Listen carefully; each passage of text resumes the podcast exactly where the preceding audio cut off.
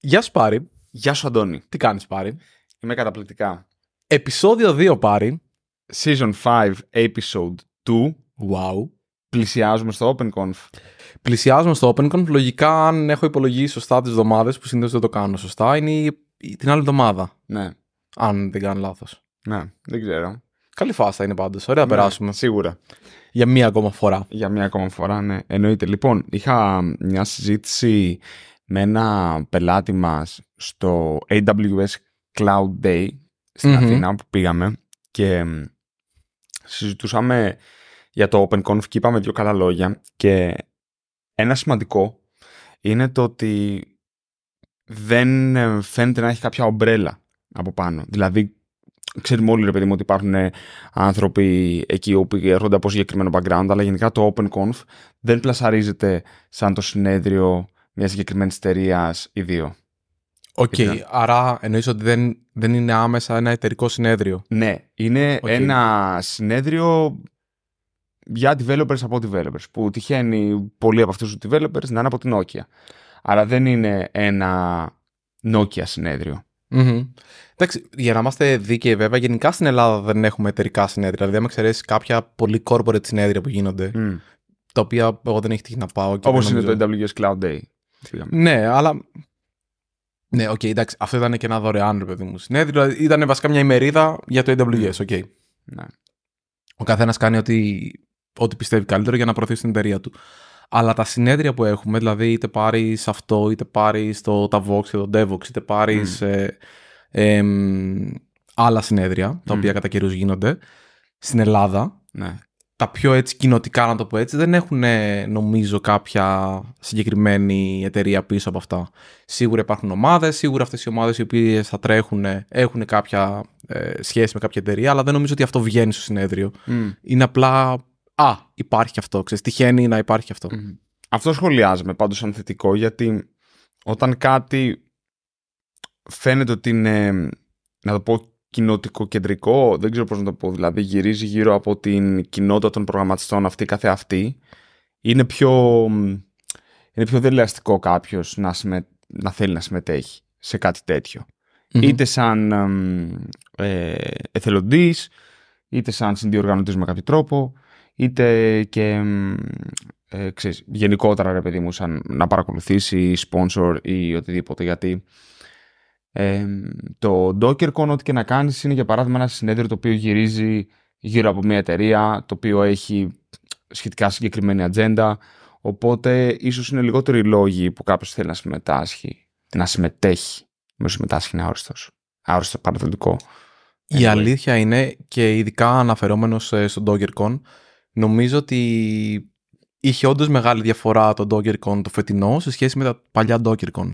Και όχι γιατί δεν ήταν από την ίδια εταιρεία, για λόγους πρόοδος της ίδιας εταιρείας και το καθεξής, αλλά νομίζω παλιά είχε πολύ μεγαλύτερη μ, έννοια το, το κομμάτι containers. Δηλαδή ήταν Ναι. ένα συνέδριο για containers στο DockerCon. Δεν υπήρχε το KubeCon που είναι το ενδεχομένως αντίστοιχο συνέδριο που υπάρχει σήμερα. Δεν υπήρχε κάτι άλλο το οποίο ήταν στοχευμένο τόσο πολύ σε ανθρώπους οι οποίοι ενδιαφέρονται να ασχοληθούν με containers. Μμ. Ήταν ένα συνέδριο πολύ γενικό. Τώρα ήταν καθαρά προϊόντικό, ήταν αυτό που λες εσύ ακριβώς. Δηλαδή ένα συνέδριο από μια εταιρεία που έχει να προωθήσει μια συγκεκριμένη ατζέντα και το καθεξής. Εγώ εξίσου καλά πέρασα, αλλά καταλαβαίνω το ότι το περιεχόμενο σίγουρα είναι πιο στοχευμένο σε αυτή την περίπτωση. Δεν είναι τόσο ανοιχτό, να το πω Μμ. έτσι. Εμ, δεν ξέρω. σ- Εγώ θεωρώ ότι έχεις λιγότερους λόγους να πληρώσεις εισιτήριο για να δεις την ατζέντα μιας εταιρείας. Συμφωνώ σε αυτό. Έχει, ε, έχεις και μπορείς να έχεις λόγους, αλλά θεωρώ ότι είναι λιγότεροι.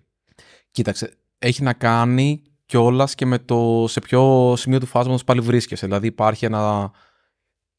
Μπορούσαμε να βάλουμε στη μία άκρη ένα meetup, το οποίο είναι κάποια άτομα τα οποία δεν έχουν τίποτα να κερδίσουν από αυτό, τουλάχιστον άμεσα. Εμ, ο μόνος λόγος που γίνεται ένα meetup είναι για να έρθει απλά κόσμος μαζί και ίσως αν το πήγαινε τελείως στην άλλη μεριά θα πήγαινε κάτι σαν το Google I/O ή το WWDC. Οκ. Ε, ναι, ναι, ναι, ναι, WWDC ναι, δεν ναι, λέγεται. ναι, ναι, ναι, της Apple. Ε, Αντίστοιχα, γιατί να πας αυτό; πλέον νομίζω στην Apple πηγαίνουν μόνο, ξέρω εγώ, YouTubers, influencers, δηλαδή άτομα τα οποία θέλουν απλά... Καλά, στο WWDC είναι το τεχνικό, νομίζω είναι διαφορετικό πλέον, το έχουν χωρίσει από το... Δηλαδή, σαν τα συνέδρια που ανακοινώνουν Ναι. πράγματα και τα συνέδρια που ανακοινώνουν πράγματα και για προγραμματιστές. Νομίζω στο WWDC ανακοινώνουν μόνο καινούριο software τύπου. Δηλαδή είναι το καινούριο iOS, το καινούριο macOS, το καινούριο... Εντάξει. Καινούριο. είναι, είναι, είναι νωρίς για να αρχίσουμε τα F-bombs. Ε, οπότε... Α- αλλά και εκεί πέρα πηγαίνουν αποκλειστικά προγραμματιστές οι οποίοι βασικά πλέον νομίζω έχουν κάτι τύπου 100-200 άτομα και οι άλλοι είναι online Μπορεί. και κατά κύριο λόγο νομίζω γυρίζουν ακόμα και σε αυτά τα συνέδρια τα γεμίζουν με, με press, δηλαδή με άτομα τα οποία έχουν έρθει εκεί πέρα για να γράψουν κάποιο άρθρο μετά, Ναι, ναι, ναι, ναι. για να διαφημίσουν την Apple, για να προσπαθήσουν να βρουν τι διαφορά έχει το παλιό με το καινούργιο λογισμικό και να το κάνουν blog post. Ναι, ναι, ναι. Τα 10 σημεία που ξεχωρίζει το καινούργιο macOS από το προηγούμενο. Το όνομα, το λογότυπο, ναι, ναι, ναι. το, τι, το νούμερο, η έκδοση. Ε, Εμ, θυμάσαι που το Lion, το Mac, το OS X όπως λέγονταν τότε. OS X το ήταν τότε. OS X Lion ήταν επι- επιπληρωμή.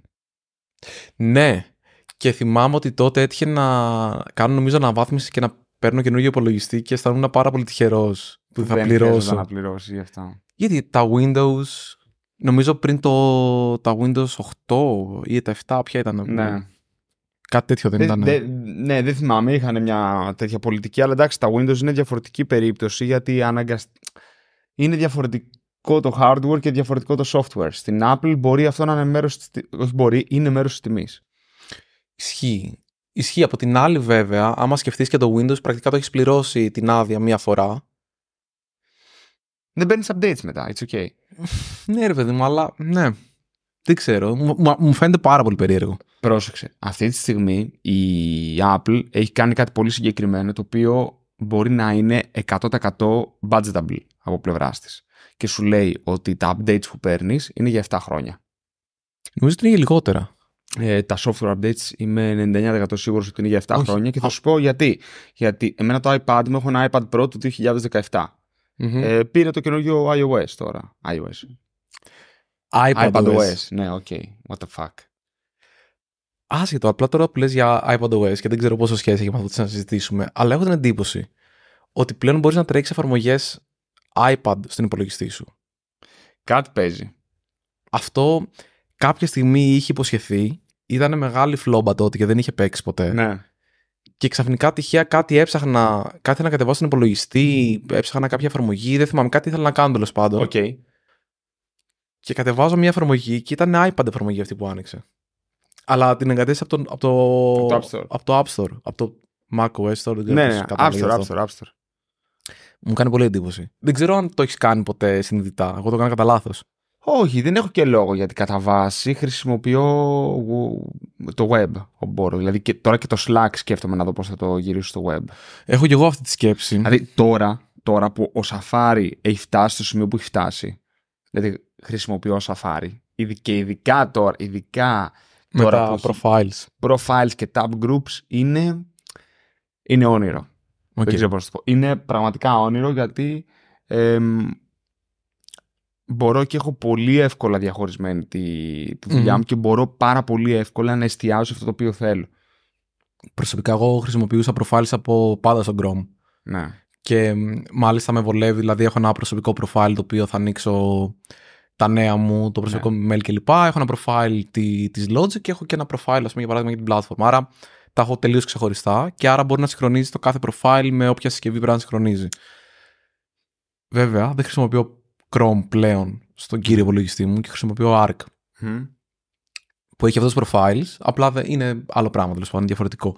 Αυτό που θα ήθελα ίσως να δω και αυτό που μου λείπει ίσως στο κινητό, γιατί το, το Arc στο κινητό δεν, ακόμα δεν με έχει Οκ. βολέψει πολύ, είναι ότι η Apple νομίζω ότι δεν σου δίνει τα profiles αυτά σε άλλους browsers. Δηλαδή, εγώ δεν μπορώ σαν Chrome, για παράδειγμα, στο iOS να έχω profiles. Προφανώς και όχι. Είναι λίγο μαλακία αυτό. Μα είναι το Safari. Ναι, αλλά δεν μπορείς καν να έχεις νομίζω πολλά engines. Α, Δε- όχι, δε- δεν, δεν μπορείς. ξέρω αν είναι θέμα υλοποίησης. Δεν μπορείς, δεν μπορείς. Είναι όλα WebKit αναγκαστικά. Ναι, αλλά δεν μπορώ να έχω εγώ πολλά WebKit containers, να το πω έτσι, που το καθένα να έχω το profile μου μέσα. Αισθάνομαι. Α, Δεν, δεν ξέρω αν είναι θέμα υλοποίησης. Κατάλαβα τι λες. Ναι, ναι, να, Στην να, εφ- να μην σου δίνει ξεχωριστά cookies και όλο αυτό. Ναι, ναι, ναι. Οκ. Πάω πάσο. Πάρα πολύ καλή παρατήρηση. Δεν ξέρω αν ισχύει. Ε, Μπορεί να μην να, να λέω μπαρούφες, ρε παιδί μου, αλλά βέβαια ήμουνα πάρα πολύ ενθουσιασμένος. Ήμουν έτοιμος να χρησιμοποιήσω Safari λόγω των profiles πλέον και να έχω σε όλες τις συσκευές Safari με τα profiles κάθε μία. Για, ε, ο τρόπος που έχουν υλοποιήσει τα profiles στο κινητό είναι για πέταμα. Δεν το έχω χρησιμοποιήσει. Είναι στο αυτό το κινητό. switcher που σου έδειχνα το πρωί. Ναι, ναι, ναι, μου το έδειξες. Όντως δεν μου φάνηκε καλό. Απλά στο κινητό εμ, κάνω πολύ λίγη δουλειά. Πραγματικά κάνω πολύ λίγη δουλειά στο κινητό. Κι εγώ, αλλά για Οπότε παράδειγμα. κατά βάση χρησιμοποιώ το προσωπικό μου.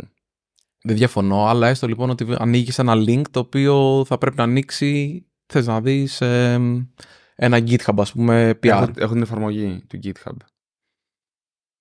Ναι. Οκ. Ανορθόδοξη απάντηση, δεν την Ναι, ναι. περίμενα, αλλά οκ. Ναι, έχω την εφαρμογή βέβαια. α- Σκέφτομαι να αρχίσω να τις μειώνω γιατί πλέον υπάρχουν ε, τα progressive web apps και στο iOS Μμμ. και κάνουν πολλά πράγματα. Έχουν notifications. Ε, δεν ξέρω, νομίζω μόνο αρχεία δεν μπορούν να διαβάζουν πλέον. Το οποίο και αυτό φαντάζομαι με κάποια API του web μπορείς να. Όχι αυτό, νομίζω είναι το μόνο που δεν μπορεί να διαβάζει. Αρχεία. Μπορείς να ανεβάζεις αρχεία. Α, δεν μπορείς να διαβάσεις. Δεν, το δεν μπορείς να, κινητό. έχεις- δεν μπορείς να έχεις file system. Οκ, ναι, εντάξει. Αλλά Ναι, δεν ξέρω. πόσα use cases χρειάζονται file system. Ενώ ρε παιδί μου είναι πολύ περιορισμένο, θεωρώ το. Τα έχουμε πει αυτά, ναι. Εντάξει. Ε, ναι, δεν ξέρω. Ακόμα δεν με έχει βολέψει. Κάτι το οποίο είχε ο Chrome στο iOS που για κάποιο λόγο κάποια στιγμή δοκίμασα να, να παίξω. Ναι. Ε, που μου άρεσε πάρα πολύ. Με το που άνοιγε ένα link, πριν στο ανοίξει, σε ρώταγε αν θέλεις να το ανοίξεις σε incognito ή όχι. Παράθυρο. Το οποίο ήταν πάρα πολύ βολικό να το σκεφτείς. Γιατί Γιατί, πώς το έκανα αυτό; Δηλαδή, κάθε φορά πάτε έχεις ένα link σου λέει θες incognito. ο, έκανα αυτό. όταν ανοίγει ένα link για να έρθεις στον Chrome, δηλαδή είμαι εγώ στο email μου για παράδειγμα και ανοίγω ένα link. Μπορούσα πριν ανοίξω το link Οκ.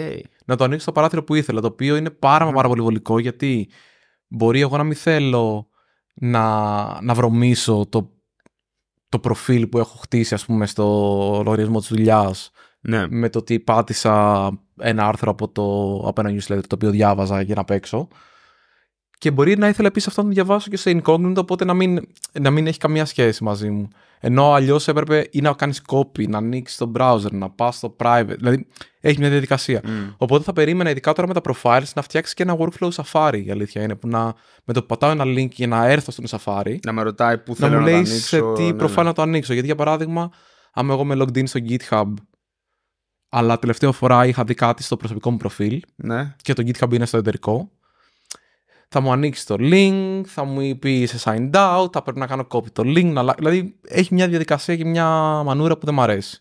Το οποίο εκεί πέρα είναι λες και κάνω plug για τον ARC συνέχεια, αλλά έχει κάποια ωραία τέτοια workflows. Έχει ένα πράγμα το οποίο το λέει routes, νομίζω ή κάτι τέτοιο. Οκ. Και μπορείς να πεις ότι συγκεκριμένα links ή νομίζω domains, δεν θυμάμαι πώς ακριβώς το διαχωρίζει, να πηγαίνουν σε συγκεκριμένα μ, ε, spaces, άρα και κατ' επέκταση profiles. Οπότε μπορείς να πεις για παράδειγμα οτιδήποτε είναι GitHub, ρε παιδί μου, ανοιγέ μου το πάντα εκεί. Οτιδήποτε είναι Slack, ανοιγέ μου το εκεί. Οτιδήποτε είναι Έλα ρε. ναι.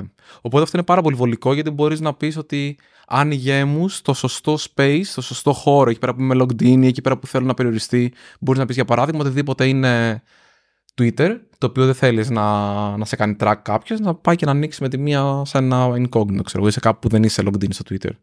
Ε, το Safari πλέον στο incognito μπορείς να του πεις να θέλει Touch ID για να σου δείξει το περιεχόμενο άμα κάνεις focus out.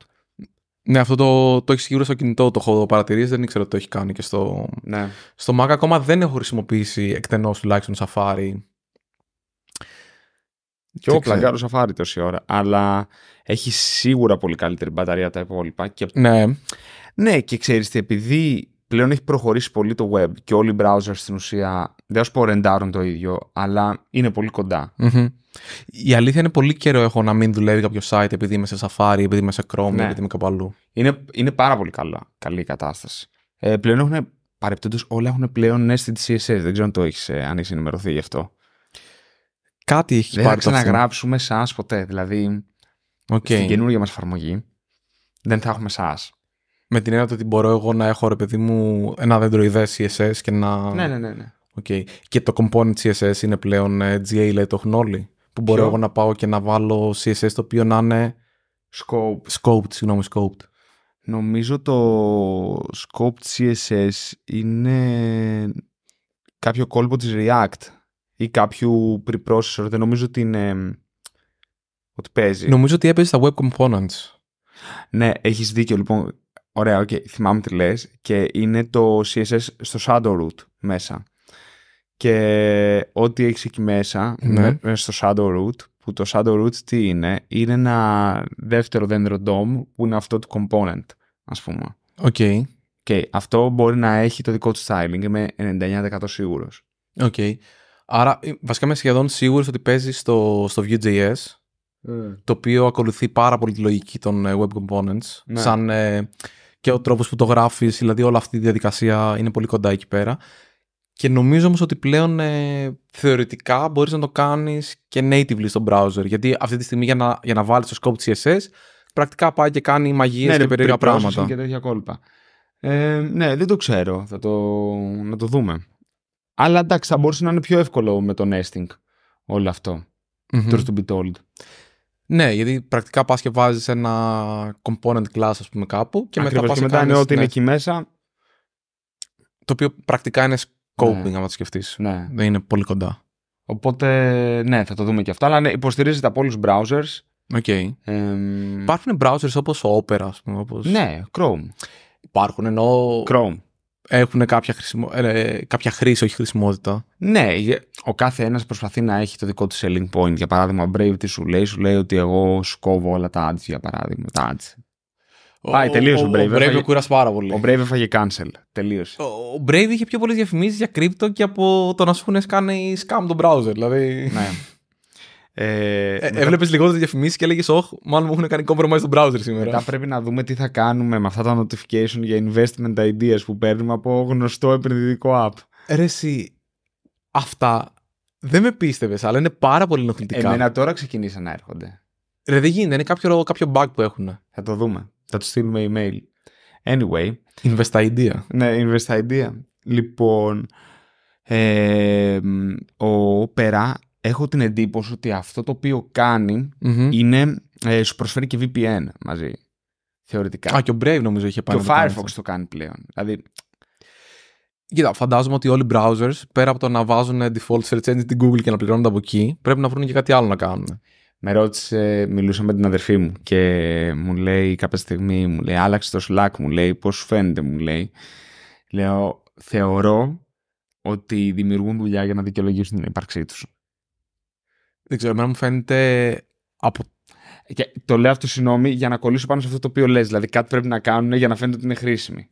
Μα, μα πέρα από αυτό, εντάξει, έστω ότι είσαι μια εταιρεία η οποία φτιάχνει browsers. Ναι. Πρέπει κάπως να βρεις revenue. Αυτή τη στιγμή είναι τόσο, τόσο πολλοί δωρεάν browsers εκεί πέρα έξω, που δεν μπορείς να χρεώνεις για τον browser. Δεν χρειάζεσαι άλλον ένα browser. Πραγματικά δεν χρειαζόμαστε. Έχουμε, έχουμε τρία engines και είναι ok. Ναι, έχεις αλλά- Το, Bl- έχεις το Blink, έχεις το WebKit και έχεις και το Gecko. Πώς λέγεται. Gecko είναι ακόμα, Ναι, νομίζω, ναι. Ή, ή το άλλαξε. Τέλος πάντων, έχεις και το Firefox. Δεν διαφωνώ να έχεις άλλο ένα engine. Δεν χρειάζεται. Δηλαδή και ο Arc είναι Chromium, το, το rendering. Δεν χρειάζεται. Ούτε, ούτε γύρω-γύρω χρειάζεται. Φτάνει. Ναι, ρε παιδί μου, αλλά με, με αυτή τη λογική σου λέει ότι θα ελέγχεται. Βασικά, ο Firefox προσπαθεί να μην ελέγχεται το, ναι, το φτάνει. web από Έχουμε δύο τρεις, εταιρείες. οκ, δηλαδή τι θα κάνουν. Ναι, αλλά σου λέει και ο άλλος ότι ξέρεις τι μπορεί να, να θέλεις εσύ Chromium, αλλά να μην θέλεις όλα όσα δεν είναι ο Chrome, ας πούμε. Ο οποίος είναι αυστηρά συνδεδεμένος με ένα Google profile. Δεν μπορείς να το χρησιμοποιήσει αν δεν έχεις Google profile. Όντως. Παίζει να, να, σου, να σου βγάζει την πίστη και δεν μπορείς και να κάνεις το συγχρονισμό, δεν μπορείς να κάνεις τίποτα μετά. Ωραία, οκ. Έχει άλλον έναν. Ή ο Brave, ή ο Opera, ή ο Vivaldi. Ή ο Vivaldi; Ναι. Ω, Ή ο Beethoven, δεν ξέρω. Θυμάσαι δεν- πολλά. Ναι, ναι, ναι, θυμάμαι. Ο Arc, δηλαδή, έχει 500.000 browsers. Δεν δεν διαφωνώ. Άρα λοιπόν το δέχομαι εγώ με αυτό που έχουμε πολλούς browsers και θεωρώ ότι είναι καλό να υπάρχουν επιλογές. Αλλά για να υπάρχουν επιλογές πρέπει να βρουν αυ- αυτοί οι browsers κάτι να κάνουν από το οποίο να βγάλουν revenue. Αλλιώς θα είναι. Εκτός να το κάνω hobby project. Νομίζω ότι είναι λίγο βαρύ για να το κάνεις hobby project. Δεν ξέρω. Έχει λίγο κώδικα ό,τι για να κάνεις. Ναι. Οπότε νιώθω ότι ο καθένας πάει να κάνει κάτι. Για παράδειγμα, ο Firefox λέει ότι είναι το πιο confidential browsing και τέτοια. Το οποίο πήγαν να το κάνει και ο Brave και το έκανε, νόμιζα ότι είναι η Apple ο Brave και ότι θα έχει την ίδια αποδοχή γιατί η Apple ας πούμε σου λέει ότι εμείς θέλουμε να μην βλέπεις διαφημίσεις. Ο Safari το κάνει πολύ καλά.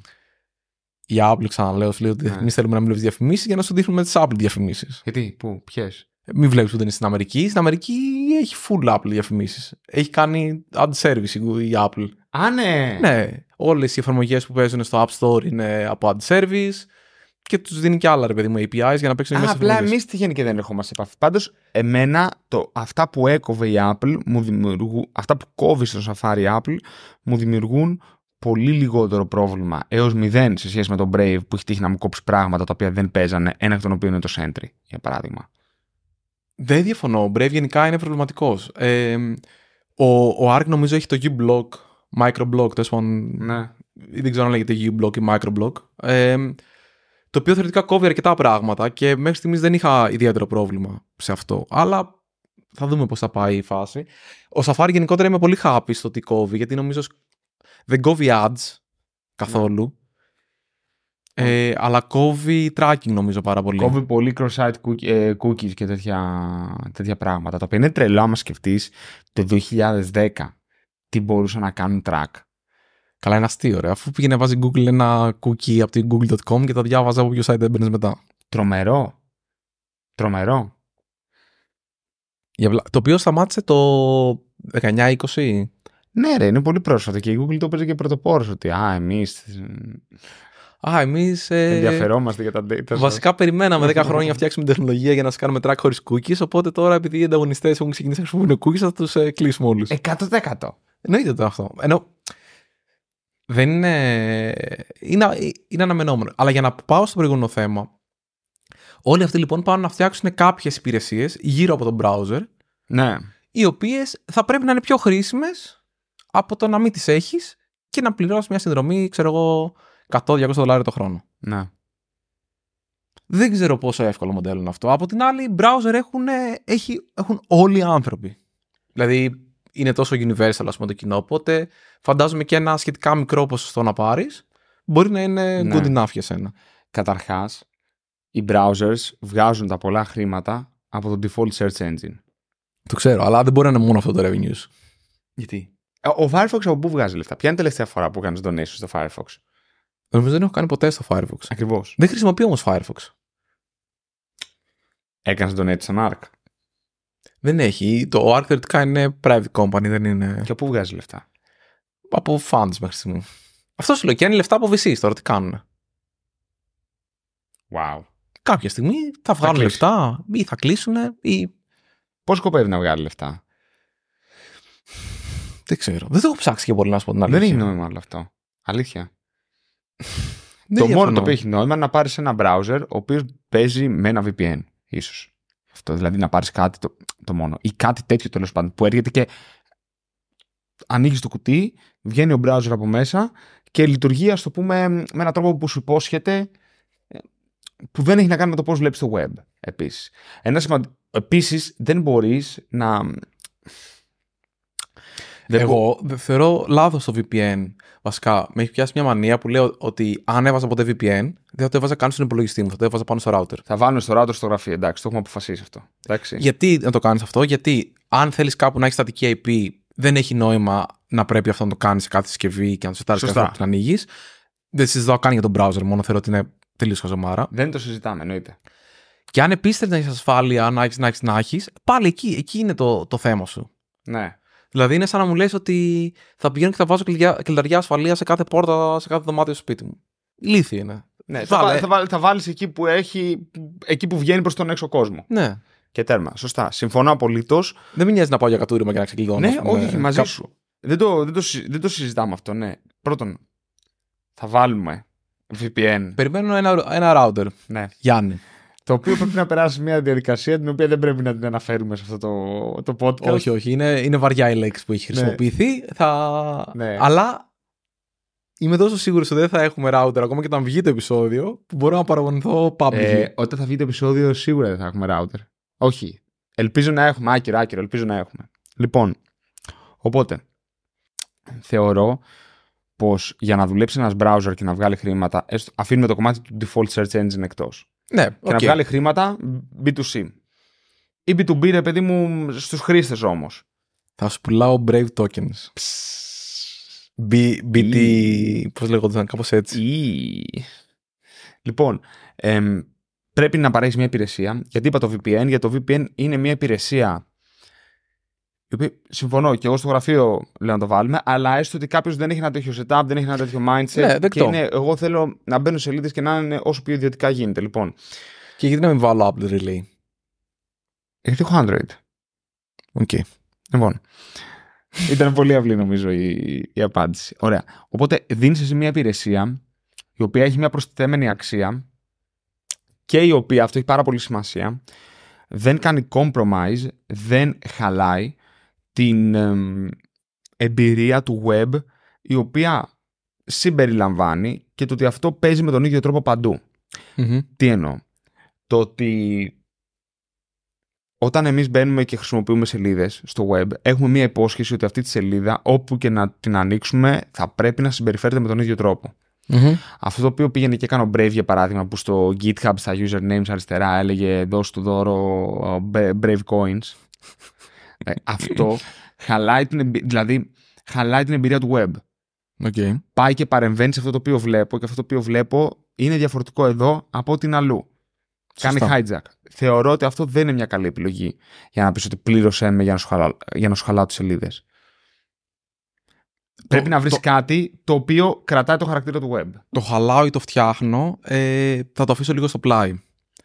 Αλλά το να πειράζει ένας browser το περιεχόμενο της σελίδας που βλέπω και να μου δείχνει πόσο ξεκάθαρα μπορεί να κάνει πρακτικά tamper την πληροφορία την οποία βλέπω εκείνη τη στιγμή.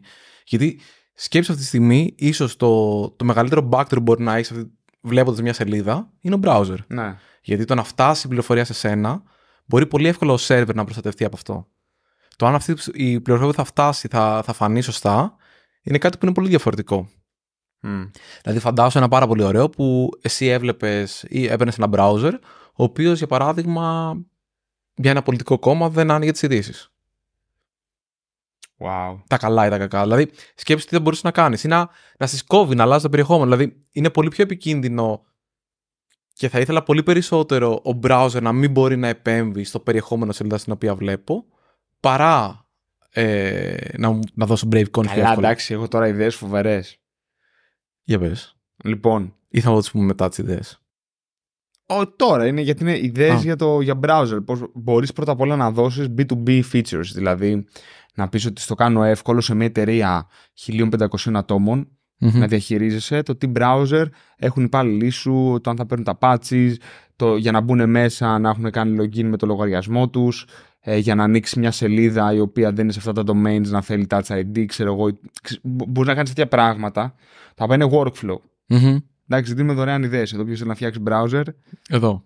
Και Μετάφραση στα αγγλικά, κάτι γιατί μπορεί άλλο να μην είναι ωραίο Έλληνας. που μπορείς να κάνεις είναι εμ, συνεργατικότητα, collaboration. Δηλαδή, Όπα. τι, Δοκιμάσαμε να το κάνουμε. το δοκιμάσαμε, αλλά δεν εννοώ αυτό Οκ. απαραίτητα. Αλλά να μπορώ εγώ να πω δεξί κλικ, share tab με τον Αντώνη, Μμμ. σου στέλνω το link, ανοίγεις το δικό σου browser, αλλά ελέγχω εγώ το tab εκείνη τη στιγμή. Βλέ, Μμμ. Βλέπεις το ποντίκι μου που είναι, Άρα να κάνω μια παρουσίαση έτσι, να μοιράσω πράγματα. να κάνουμε μια παρουσίαση, να δούμε ένα site, γιατί κάπως... δεν- Και επειδή έχουμε και οι δύο τον ίδιο browser, βλέπουμε το ίδιο πράγμα. Αλλά η πληροφορία η οποία στέλνουμε είναι... μ, Δεν σου στέλνω το frame, στέλνω για να έρθεις στο ίδιο state στην Μμμ. ουσία. Μμμ, Αυτό. οκ. Κάπως ας πούμε κάτι τέτοιο. Οπότε να μπορώ, μπορείς να κάνεις τέτοια πράγματα τα οποία δεν χαλάνε το web. Η αλήθεια είναι ότι δοκιμάσαμε εμείς να έχουμε κοινόχρηστο tab group. Αυτό ήταν που δοκιμάσαμε. Ήταν λίγο spooky αυτό. Το οποίο ήταν περίεργο. Ήταν περίεργο. Γιατί άνοιγε και έκλεινε πράγματα, δεν συγχρονιζόταν καλά. Μου έλεγε Περίεργο. ότι ο Πάρης έκανε redirect εκεί επειδή ήταν logged in. Δηλαδή προσπαθούσε Ναι. να, Ισχύει. να αντιγράψει ακριβώς αυτό που κάναμε εμείς, το οποίο ήταν πάρα πολύ δύσκολο. Ενώ αυτό που λες εσύ νομίζω είναι καλύτερο, γιατί πρακτικά αυτό που συγχρονίζει είναι το rendering. Δεν είναι ούτε τα cookies ούτε Σωστά, τίποτα άλλο. το οποίο συγχρονίζει είναι το από rendering. κάτω. Δεν συγχρονίζει, Οκ. cookie, δεν- συγχρονίζει το- όπως το είπες, συγχρονίζει το rendering. Το οποίο θα μπορούσες βασικά να, να βάλεις annotations πάνω στη σελίδα, δηλαδή θα Ακριβώς μπορούσε να είναι αυτό. για bug reporting και τέτοια Ακριβώς. πράγματα. Αυτό θεωρώ ότι είναι added value με το οποίο δεν ασχολείται κανένας γιατί όλοι πάνε να βγάλουν το, ε, χρήματα με άσχημους τρόπους. Γιατί είδες πόσο πουλήθηκε το Loom, το οποίο απλά τράβαγε βιντεάκι από τον browser και έκανε annotation πάνω τους; Πουλήθηκε το Loom. Ναι, Πώς; στην Atlassian. Πώς; Νομίζω 900 εκατομμύρια. Jesus. Δηλαδή, το οποίο τι ήτανε, τράβαγε ένα κολοβίντεο από τον browser σου με πάρα πολύ εύκολο τρόπο. Ήταν φανταστικό το πόσο εύκολο ήταν. Νομίζω σου είχε και κάποια developer annotations, άμα το ζήταγες. Δηλαδή, τι request έκανες, Ναι. κάτι τέτοια τα έβγαζα από κάτω. Και έκανες μετά σχεδιάκια και έκανες voice over. Ξέ, ξέρεις τι θυμάμαι με το Loom; Ένα συνεργάτη που είχαμε Πω, σε, πω, πω. σε μια εταιρεία πελάτης. Εξτε- Ήμασταν εξωτερικοί συνεργάτες. Ήμασταν εξωτερικοί συνεργάτες και είναι υπάλληλος σε αυτή την εταιρεία και έστελνε όποτε ήθελε να κάνει bug reports. Χρησιμοποιούσαμε Basecamp τότε. Πήγαινε στο Basecamp και έβαζε. Loom. αυτό- Λουμάκι. Τα- Να σου λέγανε ναι, λουμάκι. ναι, ναι. Και ένας άλλος συνεργάτης μας σε αυτή την εταιρεία ε, κάποια στιγμή είχε, του ζητάει κάτι να βάλει και λέει Σε παρακαλώ, όχι άλλο Loom. Από την άλλη, βέβαια, να πω ότι το. Κοίτα, το κακό με τέτοια εργαλεία είναι ότι μπορεί ο άλλος να σε βάζει κάθε φορά να βλέπεις δύο λεπτά και τρία λεπτά βίντεο, το οποίο δεν έχεις πάντα το χρόνο. είναι το καλό την- και το κακό αυτό. Ανάλογα με Το, την το περίσταση. καλό είναι ότι από το να σου πει ο άλλος δεν δουλεύει το κουμπί. Δηλαδή για, για μη τεχνικά ειδικά άτομα, ώστε να μπορέσουν να αναφέρουν κάποια δυσλειτουργία στο site σου κλπ. Θεωρώ ότι το Loom είναι πάρα πολύ βολικό. Από την άλλη, ο καθένας νομίζει ότι επειδή σε κάποιες περιπτώσεις το βίντεο είναι βολικό, ότι κάθε φορά θα στέλνει τη φάτσα του. Δηλαδή, έχω συνε- ένα συνεργάτη τώρα, ο οποίος κάθε φορά στέλνει τη φάτσα του σε ένα βίντεο και εξηγεί ένα feature, ένα bug, ένα τέτοιο. Και απαιτεί, ξέρω εγώ, να φάω εγώ 10 λεπτά και μου λέει, Α, με κάνει tag, ας πούμε, από κάτω και μου λέει, Α, Αντώνη, δες αυτό. Συνήθως δεν τα βλέπω. Φαντάζομαι έχει πάρει το μήνυμα. Αλλά, δε- δηλαδή, άμα ο καθένας ο οποίος θέλει να μου πει και να με ρωτήσει κάτι, με έβαζε να δω ένα δεκάλεπτο βίντεο. Ναι. Ε, εντάξει, μετά. Όχι, δεν το συζητάμε. Έχει, αυτό είναι χρήσιμο όμως όταν πρέπει ο άλλος να το δει όλο.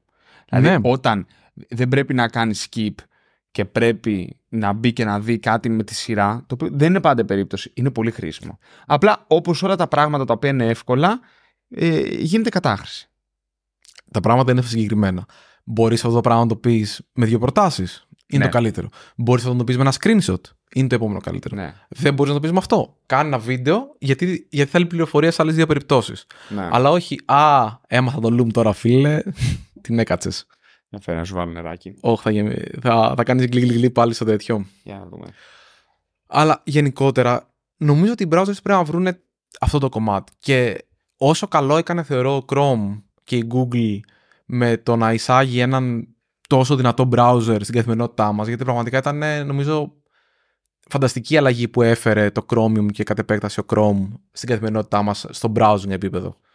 Πριν από τότε είχαμε ε, ένα Firefox, ένα Internet Explorer, άντε και ένα Safari αν τον θεωρείς browser τότε, ρε παιδί μου, ο οποίος... Ο Chrome ξεκίνησε από το Safari. Μήπως δεν εννοείς; το ξέρεις αυτό το πράγμα. Ο Chrome είναι Safari Fork. Α, ναι, ήταν, ήταν open WebKit. source. Ναι, καταρχάς το WebKit είναι open source. Το WebKit είναι ok, σωστά. Ναι. Το Blink είναι WebKit Fork. Α, Ναι, άρα ρε. και οι δύο είναι fork του WebKit, πρακτικά. Όχι, το WebKit είναι το engine. Ωραία. Το, το Chrome γύρω από το, από το WebKit είναι ο Safari. Αλλά όλα τα Α. features, τα nested CSS και αυτά είναι όλα open source ακόμα και τώρα. Α, ναι, δεν το γνώριζα. όχι. Ναι, ναι, ναι, ναι, ναι. Είναι... και έχουν και πολύ ωραίο developer blog. Α- Αν δεις το developer blog του Safari, έχει πάει μια developer που ήταν στην Mozilla, η οποία τώρα δεν την θυμάμαι. Κάποια στιγμή θυμάμαι που είχα μια μανία με το CSS Grid και είχα ενθουσιαστεί και χρησιμοποιούσα παντού. Είχα κάνει ένα site κάποια στιγμή για τη γιορτή μου που το είχα κάνει σαν εφημερίδα. το Ναι, είχα κάνει ναι, το ναι, CSS ναι. Grid. Αυτό ήταν από ε, τη συγκεκριμένη developer που δεν θυμάμαι αυτή τη στιγμή το όνομά της, Οκ. αλλά θα είναι η πρότασή μου στο τέλος. Να τη Πώς είναι δούνε. αυτό; Ε, θα, τη, θα τη βρω και θα το, και θα το πω. Αυτή την developer. Ναι. Η οποία έχει πάει και συμμετέ, συμμετέχει ενεργά τέλος πάντων σε όλο, στο open source κομμάτι του, του WebKit και του Safari. Ο Chrome ξεκίνησε ε, χρησιμοποιώντας το WebKit σαν ε, rendering engine και κάποια στιγμή έκανε fork και δημιούργησε τον Blink. Α, Οκ, δεν, το, δεν το θυμόμουν. Ή μπορεί Ναι. και να το θυμόμουν. Δεν θυμάμαι. Τέλος πάντων, δεν, ε, δεν το είχα πολύ. Οπότε στην ουσία από εκεί έχει ξεκινήσει που το WebKit έχει ξεκινήσει από το KHTML που ήταν το rendering engine που είχαν στο KD τη διανομή του Linux ας πούμε. Αλήθεια. Ναι. Το, το KDE δεν είναι διανομή, νομίζω. Είναι. Mm. Ε, με, ski, user δεν interface. είναι ας πούμε. Και UI. το KD είχε μια εφαρμογή για web, η οποία λεγόταν KHTML, αν θυμάμαι καλά, κάπως έτσι τέλος πάντων. Και fork αυτού είναι το WebKit και fork του WebKit είναι το Blink. Οκ, οκ, πάω πάσο, δεν, Ναι. το, δεν το γνώριζα. Αλλά σε κάθε περίπτωση θεωρώ ότι ο Chrome έφερε, παιδί μου, μια επανάσταση στους browsers. Η μεγάλη επανάσταση που έφερε ο Chrome είναι το self-update, το οποίο κατάφερε να το κάνει εντελώς ruin ο Brave. ναι. Ε, τραγικό. Επειδή σου έλεγε κάθε μέρα να Μα κάνεις... δεν έχει, δεν έχει νόημα. Μια φορά την εβδομάδα μου εμφανίζει κόκκινο update. Δεν είναι κόκκινο update. Μμ. Δεν είναι τόσο σημαντικό. Δηλαδή θα το ξέραμε. Δηλαδή το WebKey, το όλοι. Ε, θα, θα τους είχαν φάει όλους τους υπολογιστές όλων των ανθρώπων. Δηλαδή, αν μια φορά την εβδομάδα έχεις κάτι που είναι κόκκινο, δεν μπορεί. Λοιπόν, θα ακουστεί υπερβολικό. Από τότε που έκοψα τον Brave, είμαι πιο χαρούμενος άνθρωπος. Εντάξει, προβολικός. να σου πω, εμένα, είμαι, μου είναι πολύ εύκολο να φύγει η προσοχή μου, να πάει σε πράγματα. Και σε συνδυασμό το ότι στη βάση μου είμαι αναβλητικό άτομο. Αυτό είναι κάτι το οποίο με ταλαιπωρεί. Εγώ βλέπω το κόκκινο update και λέω: Έχω άλλα πράγματα να κάνω, αλλά δεν μπορώ παρά να το βλέπω. Αλλά δεν μπορώ να το κάνω γιατί έχω άλλα πράγματα να κάνω. Ναι. Και μπαίνω σε αυτό το κικαιώνα. Από τότε που έκοψα τον Brave, είμαι πιο χαρούμενος. Οι μέρες μου κυλάνε καλύτερα. Βλέπω τη ζωή με άλλο μάτι. Α- Άρα κάνεις update μαζί με το operating system πλέον, τον browser και έχεις ηρεμήσει. Ε, νομίζω κάνει και κάποιο στο ενδιάμεσο. Αλλά αν Αλήθεια. Δεν, ναι, ε, και έχει κάποια λίγα, αλλά αν δεν έχει. Αν δεν έχεις κάποιο zero day, δεν έχεις λόγο να μου εμφανίζεις ένα κόκκινο πράγμα, κάνα update restart τα 100.000 tabs που έχεις ανοιχτά. Ναι, αλλά άμα βγάζεις πάντα κόκκινο, δεν ξέρουν οι επιτιθέμενοι πότε είναι όντως zero day. Ναι, ναι, ναι, ναι, ναι. Άρα δεν εκμεταλλεύονται. Ναι. Είναι security through obscurity. Ακριβώς. Ακριβώς. Οπότε θεωρώ ότι το self-update που έφερε ο Chrome είναι πάρα πολύ σημαντικό και όταν λέω self-update δεν εννοώ τόσο το ότι το κάνει αυτόματα Klein Mine. Αυτό το οποίο έκανε φοβερά ο Chrome είναι ότι έβαλε ένα αριθμό και είπε ότι ξέρεις τι κάθε μήνα θα παίρνεις ένα update. Μμμ. Εγώ προσωπικά θεωρώ ότι μία φορά το μήνα είναι πραγματικά αχρίαστα. Είναι, είναι τόσο συχνό που κάνει μόνο κακό στους browsers, αλλά πίεσε το Safari να βγάζει δύο με τρία updates το χρόνο, τα οποία είναι updates. Δεν είναι, μ, δεν είναι κοροϊδία. Και, και πλέον νομίζω ότι το έκανε το Can I use irrelevant, δηλαδή το, το site το οποίο παλιά έψαχνες εντατικά να δεις σε ποιους browsers ισχύει κάτι. Πλέον νομίζω ότι τουλάχιστον άμα έχεις ένα website το οποίο δεν απευθύνεται στο 100% του κοινού, αλλά έχεις κάτι το οποίο έχει λίγο πιο ειδική, δηλαδή κάποιος χρειάζεται να το χρησιμοποιήσει και δεν είναι, ένα- ναι, ναι, δεν είναι νέα, δεν είναι κάτι το οποίο Ναι. πρέπει να μπορεί ο κάθε χρήστη να μπορεί σίγουρα να το χρησιμοποιήσει. Νομίζω ότι πλέον δεν είναι στην ευθύνη του να μπορεί να παίξει το website σου στον browser. Δηλαδή, αν ο browser είναι ο ένας από τους 10 που δεν Σωστά. υποστηρίζει μια λειτουργικότητα, τότε φταίει ο browser, δεν φταίει εσύ. Ενώ παλιά είχες 18.000 polyfills, είχες άλλα πράγματα τα οποία ο καθένας, ο ένας browser έλεγε ότι εγώ θέλω να κάνω να εισάγω αυτό το πρότυπο, το υλοποιούσε σαν beta, μετά είχες τα παύλα παύλα Mozilla, παύλα παύλα Safari. ναι, ναι, ναι, τέτοιο. τέρμα, τέρμα όλα αυτά. Σε, WebKit πολύ, σε πολύ νομίζω. μεγάλο βαθμό, ναι. Δηλαδή είχες πάρα πολλά τέτοια πράγματα τα οποία πλέον δεν τα έχεις. Και νο- νομίζω ότι όντως σημαντικό κομμάτι αυτού είναι και τα updates, ότι έχει, έχει έρθει ένας ρυθμός. Βέβαια από την άλλη και τα consortium κλπ. Τα οποία πλέον όλοι μαζί δρούν και λένε να φτιάξουν ένα καινούργιο πρότυπο. ας Και πούμε. ξέρεις ποιο είναι το επόμενο βήμα; Για πες. Να καταργηθεί το Electron. Τι εννοείς; Εννοείς το πρώτο βήμα, που, το επόμενο που θα ήθελες εσύ ή που θα συμβεί; Θεωρώ ότι θα συμβεί. Δεν έχει, δεν- το Electron στην πραγματικότητα δεν έχει λόγο να Να υπάρχει. υπάρχει ένα PWA και να μπουν all tabs Ναι. μέσα εκεί. Κοίτα, το Electron ακόμα έχει την, ε, την διαπαφή με τον υπολογιστή που δεν μπορείς να έχεις Γι' αυτό λέω σιγά σιγά κάπου. σε ένα τέτοιο. Και Αλλά... τέλει θα καταλήξουμε εκεί που ξεκινήσαμε. Στα τζαρ. Άρα λοιπόν θες να μου πεις ότι... Στο flash. Στην ουσία καταλήγουμε στο flash. Εντάξει, όχι, το, το υπερέβαλα. Ε, τα- Δεν είναι απαραίτητα πολύ μακρινό. Έχει δύο, έχει δύο πολύ μεγάλες διαφορές. Ότι όλα τα λειτουργικά συστήματα έρχονται με τουλάχιστον ένα browser εγκαταστημένο. Οπότε έχουν Το να οποίο run-άνε. παίζει flash. Ναι, ο οποίος παίζει flash. Πρόσεξε. Το οποίο browser υλοποιεί ένα πρότυπο που είναι συ- συμφωνημένο γενικότερα.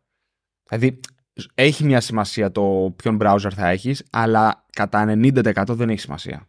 Οκ. Ε, δηλαδή, είναι λίγο διαφορετικό όλο αυτό. Εντάξει, μπορούμε να φτιάξουμε μια γλώσσα μηχανής που να παίζει με τον browser.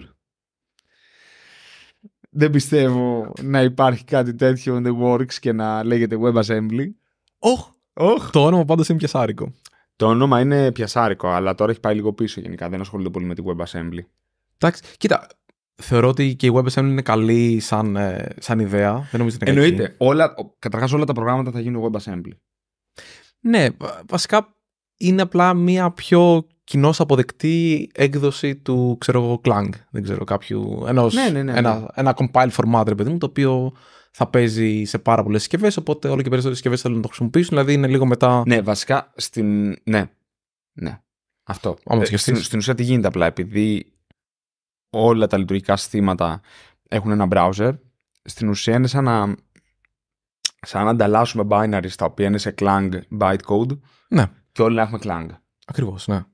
Ακριβώς αυτό είναι. Για όσους δεν γνωρίζουν, να πούμε τι είναι ο Clang. Ο Clang, που τον λέμε έτσι αλλά γράφεται C-Lang, είναι ένας compiler Μμμ. για τη γλώσσα C.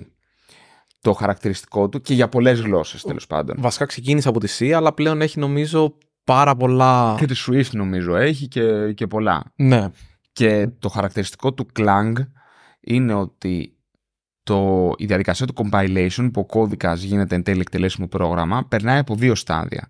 Περνάει ένα στάδιο που μετατρέπεται σε bytecode, που είναι, τι είναι το bytecode, είναι μια γλώσσα που καταλαβαίνει μόνο Clang Μμμ. και μετά γίνεται εκτελέσιμο. Αυτή η ενδιάμεση γλώσσα χρησιμοποιείται από όλες τις γλώσσες που είναι συμβατές με τον Clang, όπως είναι Swift, Objective-C και, α- και άλλες και ε, κάνει πολύ πιο γρήγορο το compilation. Και, Και όχι μια μόνο άλλη... αυτό, σου δίνει και πάρα πολλά targets. Δηλαδή, Μμ, επειδή ο Clang έχει την υλοποίηση του από Clang Lang, δεν ξέρω πόσο καλό Ναι. λέγεται αυτό το το ενδιάμεσο bytecode, σε ARM, ARM64, AMD, ε, χίλια δυο έχει, άλλες, πά- έχει πάρα πολλά targets. πάρα πολλά targets σαν αρχιτεκτονικές. Έχει και νομίζω και ε, WebAssembly, αν δεν κάνω λάθος. Μμμ. Άρα οτιδήποτε μπορεί να γίνει compile σε Clang Lang, Ναι. σε Clang bytecode, θα μας διορθώσουν από κάτω λογικά για το ποιο είναι ο σωστός ορισμός αυτού του πράγματος. Πρακτικά εσύ μπορείς να κάνεις target με τη μία μόνο ένα πράγμα, δηλαδή να, να, να, να φτιάξεις τα σύμβολα για τον Clang και από εκεί και πέρα να είσαι σίγουρος ότι Σωστά. θα τα παίξεις η εφαρμογή σου σε οτιδήποτε Μια άλλη θες. μεγάλη διαφορά επίσης είναι, επίσης ο Clang έχει δημιουργηθεί νομίζω στο, μέσα στην Apple. by the Μμ. way. Ναι, Ε, βασικά είναι σίγουρα Apple product, δεν ξέρω αν αγοράσαν τίποτα, ξέρεις και Ο, ήρθε. ήταν νομίζω ο Chris Lattner που είναι και ο, τώρα έχει φτιάξει μια anti-Python Α, πώς Ναι, ναι, λέγεται; ναι, ναι. Ε, Modular, κάπως έτσι λέγεται μια Οκ, γλώσσα. οκ. Ε, Είναι μια anti-Python. Ο, ο τύπος λέει ότι συμπληρώνει την Python και είναι μια γλώσσα η οποία είναι πάρα πολύ γρήγορη, είναι βασισμένη στην Python και είναι κατά βάση νομίζω για machine learning και τέτοια πράγματα. Οκ. Anyway, και μ, μια άλλη διαφορά είναι και η άδεια χρήσης, η οποία είναι BSD αν θυμάμαι καλά, Μμμ. ή MIT, νομίζω BSD όμως, και μ, είναι πολύ πιο εύκολο να τον αναδιανείμεις. Και γι' αυτό το λόγο οι, Οκ. τα, τα BSD λειτουργικά χρησιμοποιούν νομίζω by default όλα Clang και όχι GCC, γιατί το GCC είναι GPL3 πλέον. Πω, πω. Ναι. Ζ- Ζόρι για αυτή η GPL3. Ναι, γιατί η GPL3 λέει ότι α- αν εσύ έχεις hardware το οποίο έχει μέσα, Ναι, δηλαδή, ε, πρέπει να μπορείς να κάνεις το hardware αυτό που θέλει να κάνει ο Γιάννης στο router. ναι. Ναι, να επεξεργαστείς. Ε, εντάξει, νομι- νομίζω ότι. Μάλλον καταλαβαίνω το από πού ξεκινάει αυτό ιδεολογικά, αλλά νομίζω ότι στην πράξη. Ειδικά πλέον. ε, Γιατί Χάνει. και, και, και κάθε εποχή είναι διαφορετική. Καλή φασούλα πάντως. Για browser θες να μιλήσουμε σήμερα; Ε, δεν είχα απολύτως κανένα σκοπό να μιλήσουμε για browsers. Είχα άλλα τρία θέματα τα οποία ε, θα μπουν στην άκρη για τα επόμενα γυρίσματα που θα Στο κάνουμε. backlog. Θα μπουν στο backlog γιατί εντάξει ήταν χαλαρό αυτό. Τσούλησε ωραία. Έχουμε τώρα. Εντάξει, χρησιμοποιήσει τον ARC, εγώ Safari 17. Μου έστειλε ένας, ε, ένας άλλος φίλος. ε, Λοιπόν, έχουμε ένα κοινό γνωστό που τον Ναι. λένε Γιάννη, δεν θα πω παραπάνω. Με τον οποίο εσύ παίζει WoW. Οκ, ναι. και μου έστειλε μήνυμα στο, στο Instagram και συζητούσαμε λίγο για το γιατί ο Chrome του υπερθέρμενε κάποια στιγμή τον υπολογιστή μέχρι που έκανε update και ήταν όλα ok και έλεγα βάλε Safari και αυτά και μου έλεγε χάλια browser δεν τον αντέχω και τέλος πάντων Α, αυτό. είχατε είχα, beef. είχα, αυτή τη, είχα αυτή τη συζήτηση σήμερα είχα αυτό το μικρό beef σήμερα Όχι, Ναι. εντάξει, είναι, είναι ωραίος ο Safari, είναι ωραίος και ο Chrome. Καλά, το, το πιο αστείο με τον Chrome και το Meet είναι ότι όταν είμαι στο, στην οθόνη στο γραφείο εδώ πέρα, που νομίζω δίνει η 40-60 W, δεν θυμάμαι πόσα δίνει, σαν ε, έξοδο. ναι. Και είμαι στο Linux στο laptop και κάνω κάνα η meeting. οθόνη 90 δίνει Αυτή είναι 90. ναι ρε Τότε δεν ξέρω τι σκοπίδι είναι αυτό το Linux laptop, αλλά πέφτει η μπαταρία. Όπα ρε Ο- Είμαι, είμαι plugged in, έχω ανοιχτή οθόνη με κάμερα και meet ναι. και πέφτει η μπαταρία. Σόπα ρε Θλίψη. Ναι, εντελώς. Ε, ένα άλλο θετικό. Ε, Καταρχάς, ένα θέμα με το Google Meet και το Safari, να το πω, είναι ότι δεν παίρνει τα εφέ που έχει το Google Meet για να σου κρύβει πίσω την οθόνη και όλα αυτά. Αλλά thankfully. Ε, έχει το- τα δικά της. Έχει το δικό της σε επίπεδο hardware η Apple, το οποίο λειτουργεί και πολύ καλύτερα. Να κάνω έτσι για να βγάλω μια καρδούλα. Ναι, και εδώ να πέρα. κάνει καρδούλες, ναι, στο τέτοιο. Μάλιστα. Έχουμε τάσει δηλαδή. Ε, ναι, εγώ θα προτείνω ε, τη συγκεκριμένη developer η οποία ήταν στη Mozilla και τώρα είναι στην Apple στο κομμάτι του WebKit που αυτή τη στιγμή Εντάξει, θα τη βρούμε και θα τη βάλουμε κάτω. ε, δεν ξέρω γιατί έχω ξεχάσει το όνομά της, αλλά γενικά το θυμάμαι. Anyway, θα τη βρούμε και θα τη βάλουμε κάτω. Έχει πο- ποστάρει πάρα πολύ ενδιαφέροντα πράγματα για το web και εγώ από εκεί έμαθα για το CSS nesting, το οποίο επίσης προτείνω να το δει κάποιος κατ' επέκταση. Οπότε, μάλλον θα βάλουμε κάποιο άρθρο της για το CSS nesting. Οκ. Κάτι Ε, τι να προτείνω; Ε, δεν ξέρω τι να προτείνω η αλήθεια είναι τώρα. Και τον, τον Arc τον είχα προτείνει νομίζω στο προηγούμενο επεισόδιο. Ναι, και εγώ νομίζω τον έχεις προτείνει. Οπότε δεν μπορώ να προτείνω browser. Ε, κάτι... Κάτι τεχνικό που είδες και σου άρεσε. κάτι τεχνικό που είδα και μου άρεσε. Δεν ξέρω, το αφήσω κενό σήμερα αφού δεν μου έρχεται κάτι έτσι, έτσι γρήγορα. Α! Λοιπόν. Ε, αυτή τη βδομάδα θα δοκιμάσω να κάνω smoke στο barbecue. Οπότε θα, θα, θα βρω και θα προτείνω τη συνταγή brisket που χρησιμοποίησα αφού το επεισόδιο θα Τέλεια. βγει μετά το barbecue. Τέλεια. Και στο επόμενο επεισόδιο θα μας πεις και πώς βγήκε. Εννοείται. Τέλεια. Πάρα πολύ ωραία. Επεισόδιο 2, σεζόν 5, Μικρή κουβέντα.fm. σταθερά, Κάθετος S05 κάθετος E02. φανταστικά και μέχρι την άλλη εβδομάδα Τα λέμε.